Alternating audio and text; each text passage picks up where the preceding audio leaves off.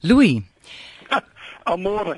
Nou, ons het verlede week oor foonbeskoftheid gepraat en hoe party mense immer met hulle selfone besig is terwyl iemand in hulle geselskap is. Is hierdie gedrag nie maar net omdat mense nie meer die basiese beginsels van goeie maniere ken nie? Daarom sê ons nou, wat is die 11de gebod? ja, die 11de gebod.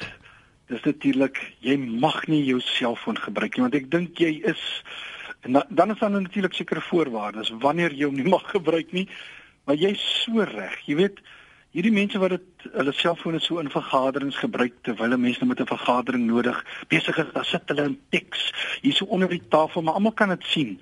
Of hulle staan in 'n winkeltou en gesels op hulle selfoon terwyl jy agter 'n lang ry staan en wag.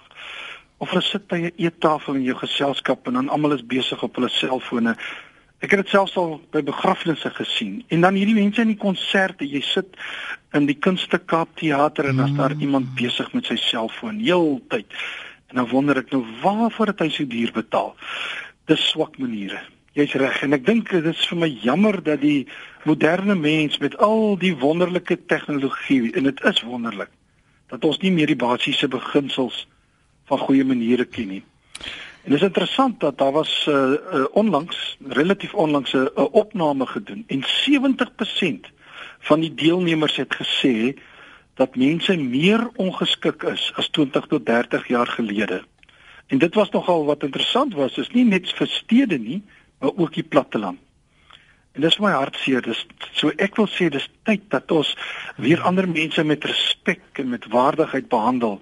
En daar's regtig geen rede dat ons ons goeie maniere verloor as ons 'n selfoon in die hand het nie.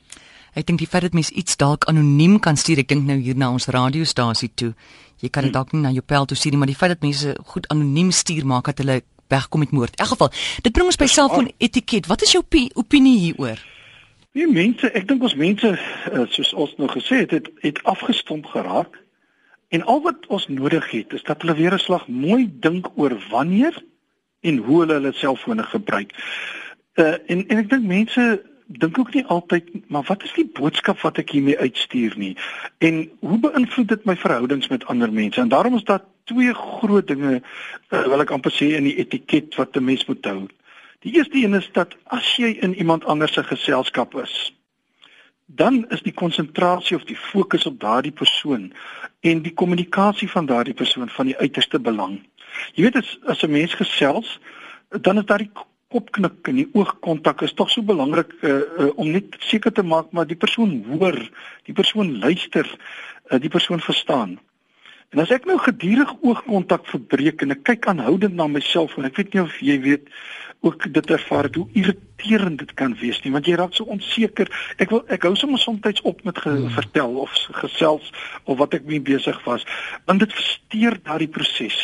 En en en ek kry die boodskap dat daardie persoon wil nie na my luister nie. Ek is nie waardig, ek is nie goed genoeg om na te luister nie, want sy selfoon of haar selfoon is belangriker. En ek is vir jou verseker dat jou verhoudings daardeur uh, nadelig beïnvloed gaan word.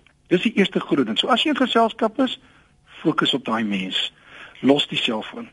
Die tweede ding is, jy weet daar was 'n tyd toe telefoongesprekke uh op uh, wil ek amper sê oor openbare fone in telefoonhokkies plaasgevind het. Nou is telefoonhokkies 'n baie baie skaars ding.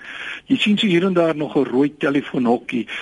Uh ja, dit was 'n groot ding in, toe ek jonk was. Maar die telefoonhokkie was nie net om geraas uit te skakel nie. Dit was om jou telefoongesprekke privaat te hou. En daarom wil ek sê kom ons respekteer ander se reg om nie na my gesprekke in die openbaar te wil luister nie. En as jy dan 'n noodgedwonge jou selfoon moet gebruik, vind 'n virtuele telefoonhokkie of 'n hoekie waar jy lekker privaat kan praat waar ek nie hoef te luister nie. Jy praat beslis nie in iemand se geselskap nie. Jy praat nooit aan die etenstafel op jou selfoon nie. Jy praat nie in 'n teater, 'n fliek, die kerk, 'n klaskamer, vergaderings of konserte nie. Wees hoflik, skakel jou selfoon af. Ek wonder of alle mense regtig 24 uur beskikbaar moet wees en daarom wil ek sê skakel dit af as jy met iemand of iets be belangriker hmm. besig is. Goed, ek stem saam met al daai dinge, maar wat sou jy nou sê is die absolute taboe wanneer jy 'n selfoon gebruik? O, daar is so 'n klomp taboes uh, in hierdie wêreld en ek dink ons moet ernstig oor die goed ding. Jy weet, die een ding wat verskriklik is, is die mense wat so hard en die navorsing sê jy praat 3 keer harder op jou selfoon as in 'n normale gesprek. Dan praat hulle so hard in openbare plekke, in restaurante of het jy al gehoor in die huisbak of mm. op straat? Jy hoor aan oorkant van die oorkant se sypaadjie af. Dis uiters irriterend. As jy in 'n stampvol huisbak dan nou wel 'n oproep kry en dis 'n belangrike oproep, fluister net jammer. En dan sê ek bel jou nou-nou terug. En dan doen jy dit. Ehm um, en dan wil ek sê hierdie mense wat so oproepe uit onvanpaste plekke soos die toilet maak. Kyk, dis nou taboe. Mm. Jy doen dit nie. Die byklanke is nie altyd goed nie. En nou uh die derde een wil ek sê as jy op jou selfoon praat terwyl jy in 'n winkel betaal, is slegte maniere. Gee jou volle aandag aan die persoon wat jou bedien. En daar's nou al heelwat kitskosplekke wat sê as jy op jou selfoon praat, bedien ons jou nie. En dan mense wat 'n afspraak deur 'n teksboodskap, 'n SMS kanselleer of wat hulle simpatie betuig. Mm. Ek dink dit is 'n taboe. Jy doen dit net nie. Mm. En 'n uh, 'n uh, SM 'n uh, uh, SMS of 'n teksboodskap of 'n sakeoproep hier teen middernag. Dis ook taboe. Kyk in die ou dae het was die reël gewees, die etiketreël jy bel niemand na 8:00 in die aand nie.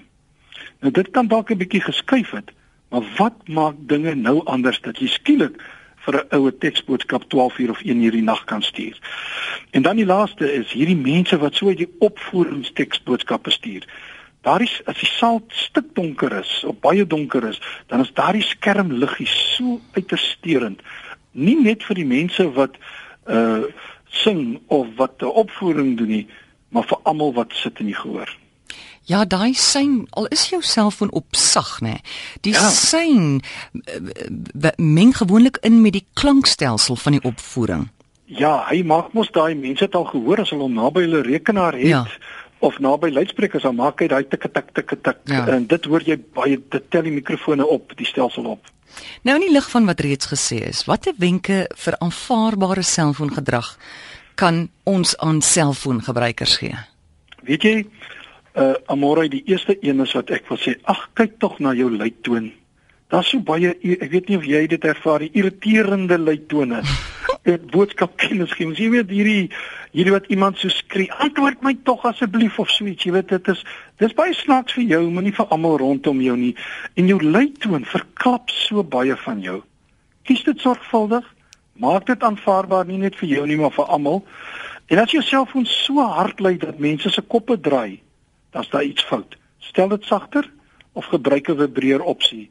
En dan daai uh, daai teksboodskap kennisgewings wat so blip blip blip blip deurkom, jy weet. 'n Enkele blip is genoeg. Jy gaan dit tog hoor. Uh ek wil net sê kyk na daardie kennisgewings en luitone. Die tweede ding wil ek gesê het, as jy 'n belangrike oproep verwag terwyl jy nou met iemand sosiaal verkeer of ontmoet, verduidelik voor die tyd jy sal on, uh, ongelukkig 'n uh, oproep moet neem. Jy's baie jammer daaroor. Vra verskoning, doen dit maar kort en kragtig. Jy kan nou nie vir 'n halfuur staan en gesels nie. En dan teksboodskappe word so baie misbruik.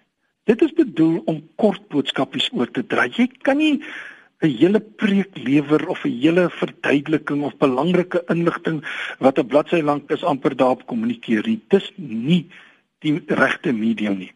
En dan in vergaderings wil ek voorstel dat uh, die voorsitter sy of haar selfoon op die tafel neersit en sê almal moet dit doen en hulle selfone afskakel. En die ou wat sy selfoon per ongeluk lê, moet 'n ete staan vir almal of so iets. En dan uh, as jy by gesellighede is, sit jou foon af. As jy 'n belangrike oproep absoluut moet neem, gaan jy vinnig na buite en antwoord dan jou foon. En dan die laaste een as jy 'n belangrike oproep verwag, dan uh, dan moet jy dit neem, maar ek dink Ons is veel te geneig om waarde te heg aan katoeters as aan mense. En jy weet daar's 'n wonderlike stukkie tegnologie op jou selfoon. Mens noem dit stempos. Sit dit aan. Dis daar. Dis die bedoeling. Tydens etens, tydens 'n gesels met 'n vriend of as jy saam met jou gesin is, gebruik dan hierdie tegnologie soos dit bedoel is. Louis, onthou jy ons het verlede week gepraat oor fubbing, dit is mos die woord Dis reg. Dit is waar mense Foonbeskof. foonbeskof, fabbing in Engels, dis waar daar's 'n webtuiste waar jy mense kan loop aangee as hulle is onbeskof is oor die, as hulle nie foonmaniere het nie, né? Dis reg. Gaan jy ga- gaan jy vir ons een op RSG skep? Dis 'n goeie idee. Dan sit ons almal daar wat die mense so foonbeskof is. Nou daai fabbing, dit is PH, gespel met 'n PH. Dis 'n PA. Hoe hoe werk hy webtuiste nou weer? Wat jy die adres daar by jou? Ja, hy's hy's gewoon ag ek onthou hom sommer hy's die bloot www Mm. en dan fab uh, fabbing.com. Goed. fabbing.com. En dan kan die mense deur hom blaai. Hy het so 'n paar moenie net die statistieke glo nie, dis vals statistieke, is tongenetjies. Goed. So en dan kom hulle uit by 'n plek waar jy of 'n e-pos kan stuur of die foto's kan oplaai.